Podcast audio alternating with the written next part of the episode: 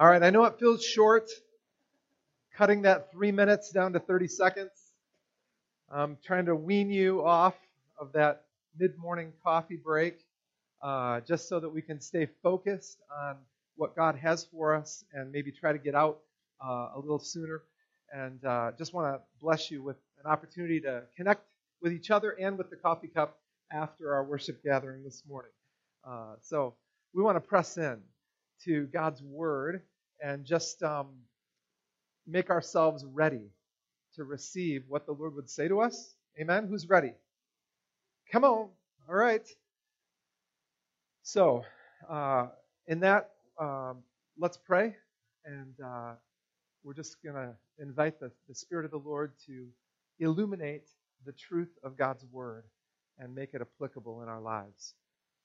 Lord, again, we thank you for the spirit of wisdom and revelation.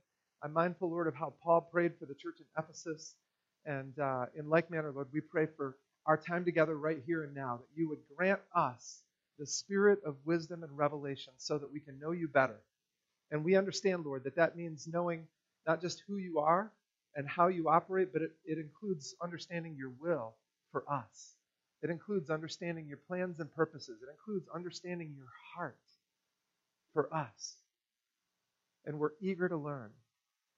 So come and teach us now from the truth of your word and the revelation of your spirit. In Jesus' name we pray. Amen. Amen. So we have been talking for a few weeks now about a quest that every one of us are on together. It's called the quest for living well. Does anybody want to live well? Come on now. I should see every hand raised. Some of you are just getting lazy. Right. No, I really want to live poorly. I want to have a terrible life. No, we, of course, we all want to live well. The question is, what does that mean? What does that look like? How do we do that, right? And there are lots of ideas and opinions out there in the world around us about what living well is like. How do we do it? Well, I'm, I'm here to tell you that God's Word lays out a path for us the path of righteousness, the path of truth, the path of light, the path of life, abundant and eternal life through faith in Jesus Christ. Right? And living well, we understand from Scripture, comes, only comes when we're in right relationship with the living God through faith in Jesus Christ and allowing them to inform what we do and how we do it. So we're all on this quest for living well. And we've been talking about this for a few weeks. We looked at uh, this, we've been looking at the story of the Samaritan woman who encounters Jesus at Jacob's well in Samaria. And we've, uh, we've covered already how that encounter with Jesus changed her life forever. Right?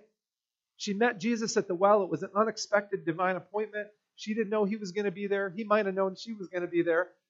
They had an encounter, they had a conversation, and her life got changed for the better. Forever changed for the better. And not only that, the whole village got rocked, right?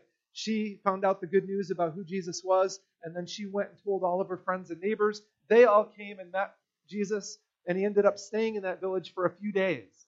It wasn't on his itinerary, right? He was on his way to Galilee just passing through town. But he stayed a few days because the people of that village were so responsive to his ministry. I love that. Now, the other thing that we learned as we looked at this story a few weeks ago is that Jesus saw this encounter with the woman at the well as a teachable moment for the disciples, too. Right? So the disciples were there. They went to, into town to get some food for lunch. They came back. They're talking to Jesus about food. And he says, my food is to do the will and to finish the work of my Father in heaven. It's an amazing statement. And it's very appropriate for us to kind of think about and meditate on that statement in the midst of a 21 day season of prayer and fasting, right? My food, Jesus says, is to do the will and finish the work of my Father in heaven. What was Jesus doing? Well, he wasn't just describing his own life and his own relationship with the Father. He was doing that, of course. But he was inviting the disciples into that experience with him. Right? He was teaching them. This is how I operate. This is how I live my life from day to day. It's all about my relationship with the Father. It's all about serving His purposes. And in doing that, in explaining that, Jesus is inviting His followers, the disciples, into that same experience, right? So we learn together that living well is partnering with God in His work, which is the work of changing people's lives, right? So we see it exemplified in the Samaritan woman that Jesus meets, and then we see the disciples encouraged and invited and instructed and inspired to go out and do the same thing that Jesus is doing. Great story. But last week, we transitioned to another part of the story that I think is hugely important for us to think about. Because Jesus, in the context of this conversation, talks a lot about worship. And he explains to the woman, in response to her question, he explains what genuine worship really is. So, this is a really insightful story for us to look at if we want to think about and talk about and learn about the practice of worship in the life of a local church and in our own lives individually. Right? So, just to review quickly the point I made last Sunday, in essence, I said to live well is to prioritize the practice of genuine worship toward God. You can't live well, in God's opinion, if you don't worship well. If you're not a worshiper, if you're not becoming a genuine worshiper, if you're not prioritizing the practice of worship in the way that God wants you to, then you're not living as well as you could. Right? So there is such a thing as true worship, genuine worship. And we learn that God, the Father, is seeking genuine worshipers. He's looking for them, scanning the face of the earth, looking for people who know how to worship Him in the right way. And that brings us then, friends, to what I want to talk about this morning, because what we didn't quite get to was the description of what genuine worship is in John 4 23 and 24.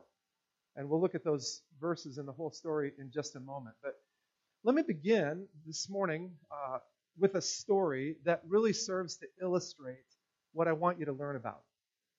Because sometimes uh, you can identify a person who figured it out, right?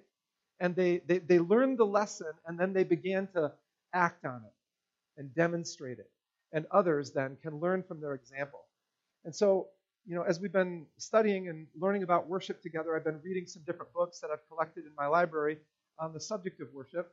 And one of those is a great little book uh, that I'd recommend if you're interested in more on this topic.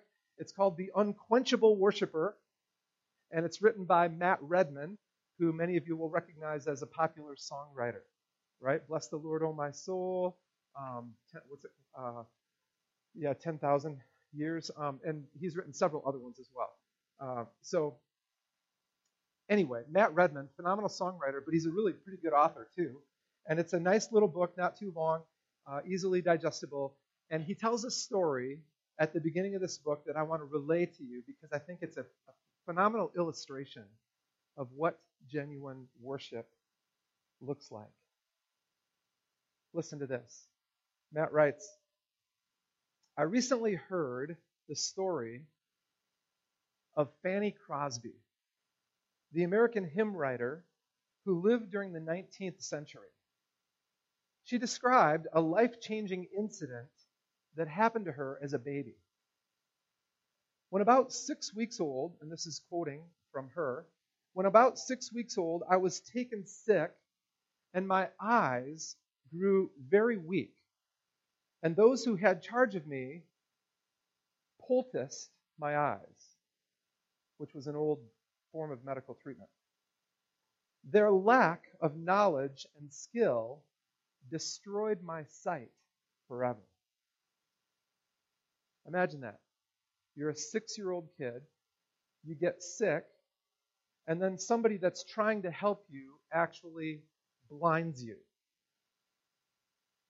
As I grew older, they told me that I should never see the faces of my friends, the flowers of the field, the blue of the skies, or the golden beauty of the stars. Soon I learned what other children possess, but I made up my mind to store away a little jewel in my heart, which I called contentment.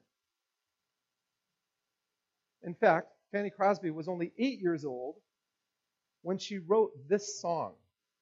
The lyrics go like this. Oh, I won't try to sing it because I don't know the tune. Oh, what a happy soul am I, although I cannot see. I am resolved that in this world contented I will be. How many blessings I enjoy that other people don't. To weep and sigh because I'm blind, I cannot and I won't. That's from an eight year old girl who knew how to worship. This contented worshiper went on to write about 8,000 hymns over her lifetime. Those thousands of songs were simply the result of a fire that burned in her heart for Jesus and could not be put out. Someone once asked her, Fanny, do you wish that you'd not been blinded? She replied in typical style, Well, the good thing about being blind is that the very first face I'll see will be the face of Jesus. That's the mind of a worshiper. So let's think about what Jesus has to say about this subject of worship, the practice of worship, and the kind of worshipers the Father seeks. Here's the story. We're picking it up from verse 19. And we read this last week. It'll be familiar to you if you were here with us. But just listen closely to this interaction and what Jesus says about the practice of worship. Sir, the woman said, I can see that you're a prophet. Our ancestors worshipped on this mountain, but you Jews claim that the place where we must worship is in Jerusalem. Woman, Jesus replied, Believe me, a time is coming when you will worship the Father neither on this mountain nor in Jerusalem. You Samaritans worship what you do not know. We worship what we do know, for salvation is from the Jews. Yet a time is coming and has now come when the true worshipers will worship the Father in the Spirit and in truth. For they are the kind of worshipers the Father seeks. God is spirit, and his worshipers must worship in the Spirit and in truth. The woman said, I know that Messiah, called Christ, is coming. When he comes, he will explain everything to us. Then Jesus declared to her, I, the one speaking to you, I am He. I'm the one. I'm the one, he says, that you've been waiting for and looking for. And the implication is Jesus can explain the kind of worship that God is looking for. Now, as we look at this passage again, there are two things left to cover that I didn't get to last Sunday and that I promised we'd come back to. And they both come straight out of verses 23 and 24. It's, it's the, the description that Jesus gives of true or genuine worship. Yet a time is coming and has now come when the true worshipers will worship the Father in the Spirit and in truth. For they are the kind of worshipers the Father seeks. So, genuine worshipers, which are the kind of worshipers the Father seeks, worship in the Spirit and in truth, Jesus tells us. So I want to dig into those words with you to discover what they mean for us. Because we want, I trust, and aim to become the kind of worshipers the Father is seeking. But let's, if you'll allow me, uh, let's tackle them in reverse order. So I want to talk about what it means to worship in truth first, and then what it means to worship in spirit. The good news this is only a two point sermon, not a three point sermon or four or five or six. The points might be a little longer than normal, but there's only two. So, to worship in truth. What is it? To worship in truth is to focus your worship on the one true living God, understanding who God really is and who you are in relationship to Him. That's my definition, personally, of what it means to worship in truth.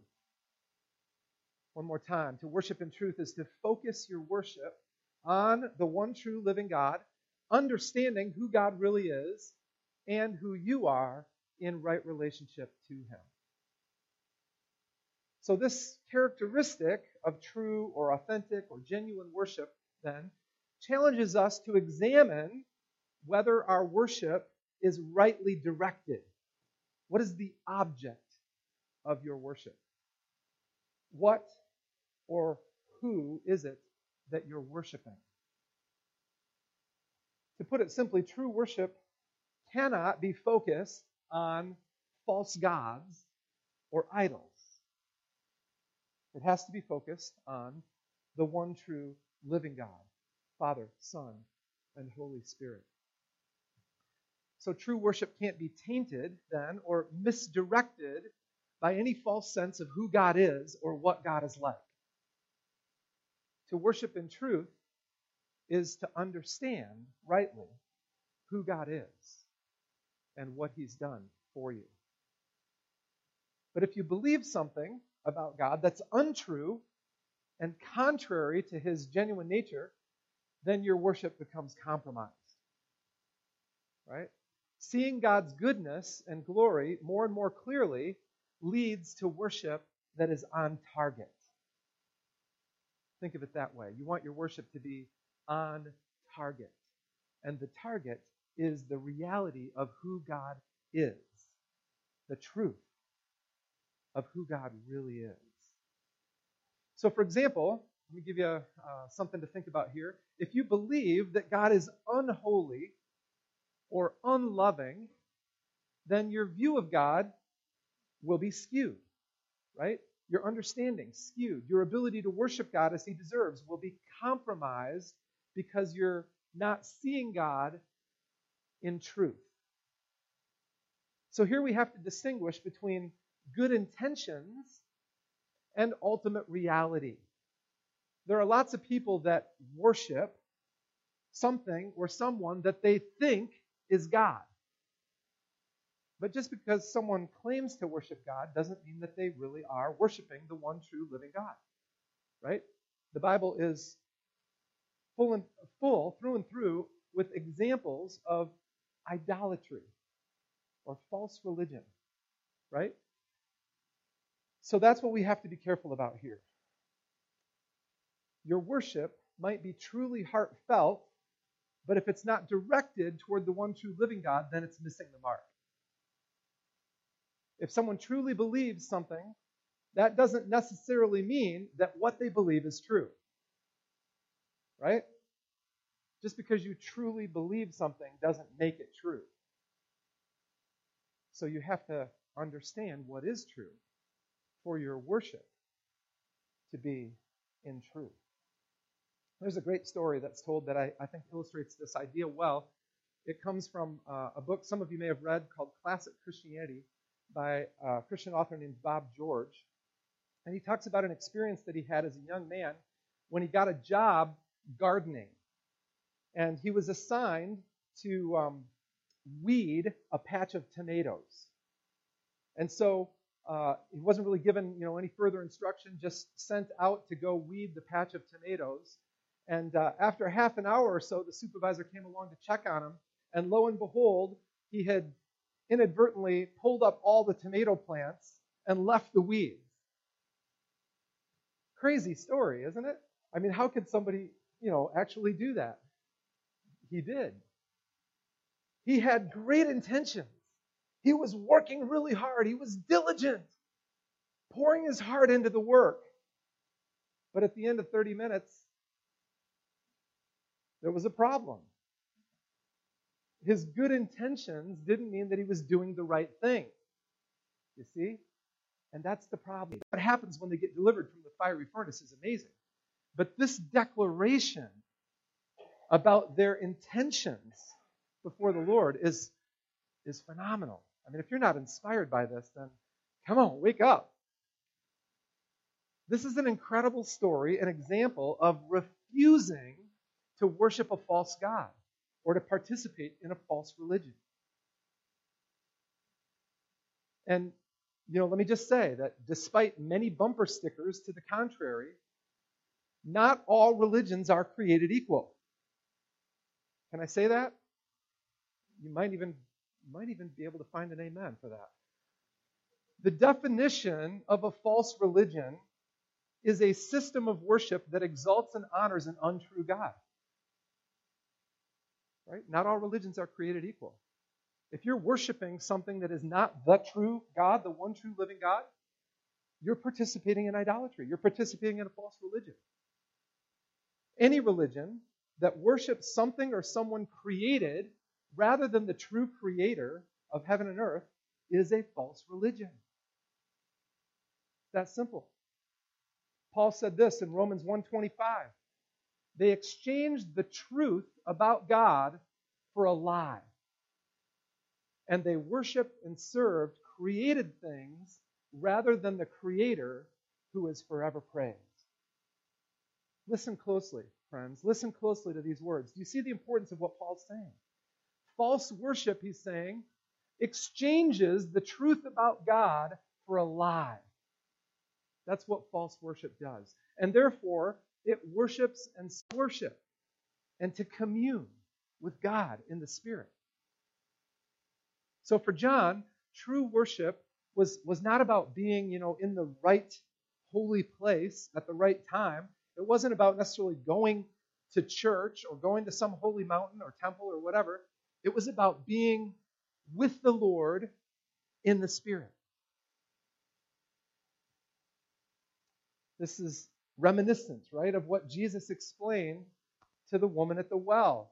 It's not about worshiping on a particular day or on a particular holy mountain as the Samaritans did, or in a particular holy city like Jerusalem.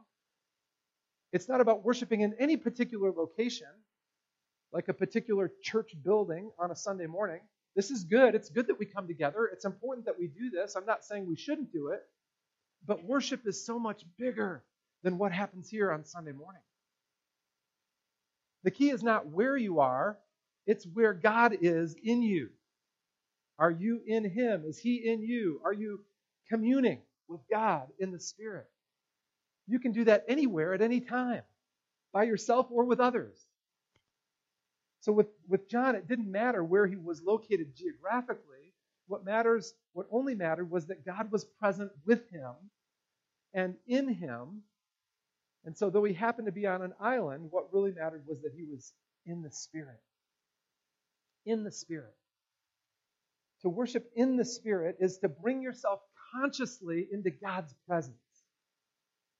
And then to affirm and welcome the mystery and the fullness of His presence to overwhelm you.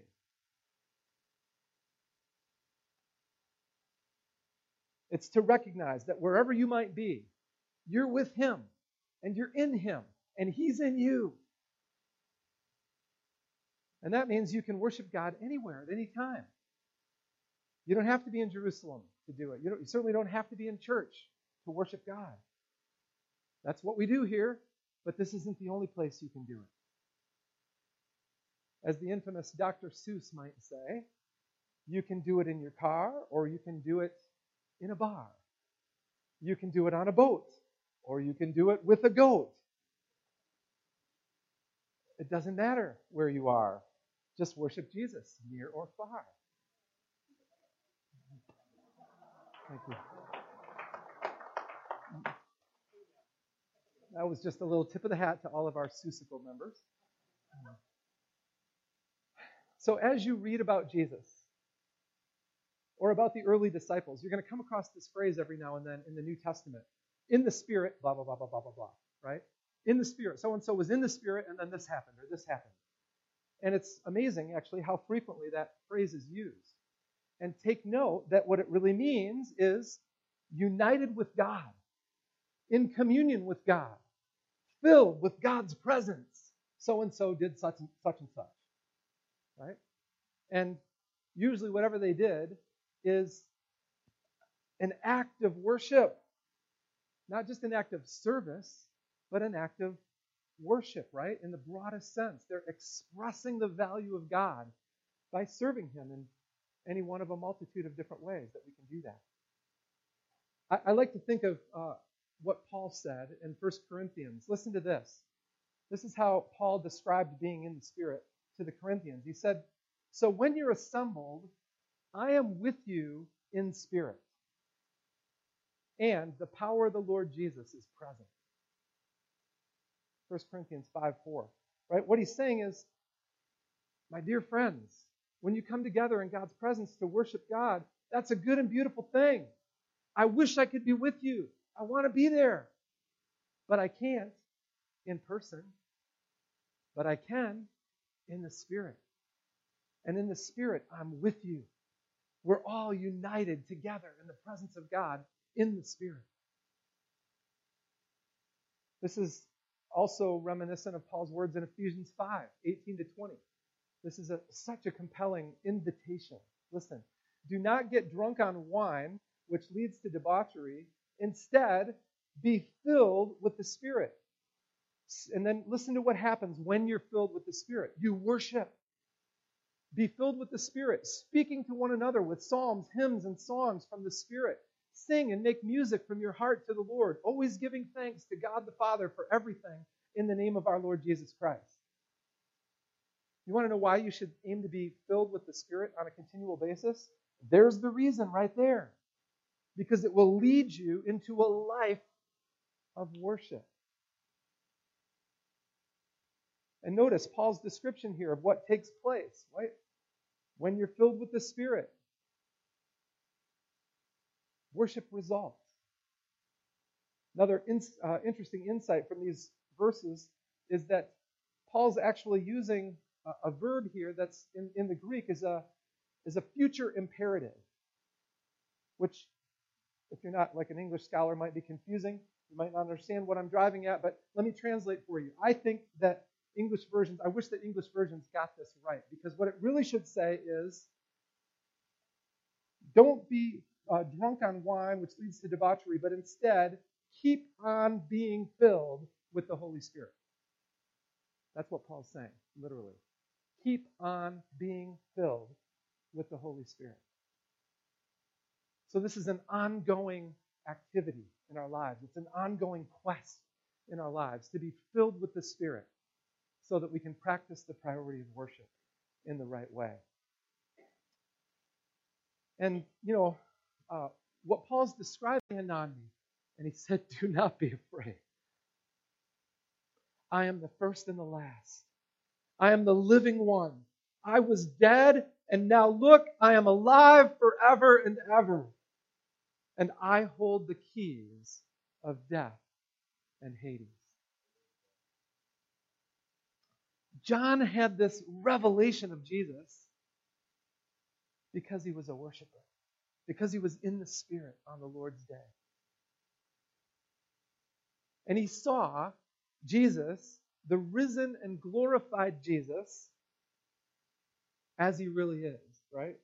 He saw Jesus without the encumbrance of his incarnate human body. In other words, he saw the spiritual Jesus, not just the physical Jesus. Not the Jesus of flesh and blood, the Jesus that sits on the right hand, the, the throne at the right hand of God the Father Almighty.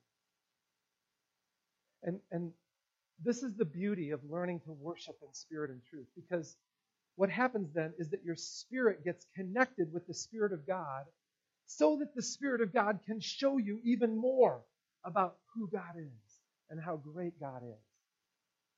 There's this, how do I say, there's this, this sense in which worshiping in truth leads to worshiping in spirit, and worshiping in spirit leads to worshiping in more truth, and worshiping in more truth leads to greater fullness of the spirit, and greater fullness of the spirit opens your eyes to greater truth. And they cycle off of each other so that you go deeper and deeper and deeper into the presence of God. And friends, that is the best place in life that you can ever be. That is the best thing in life that you can ever do. To bring yourself into the presence of the living God and to worship Him.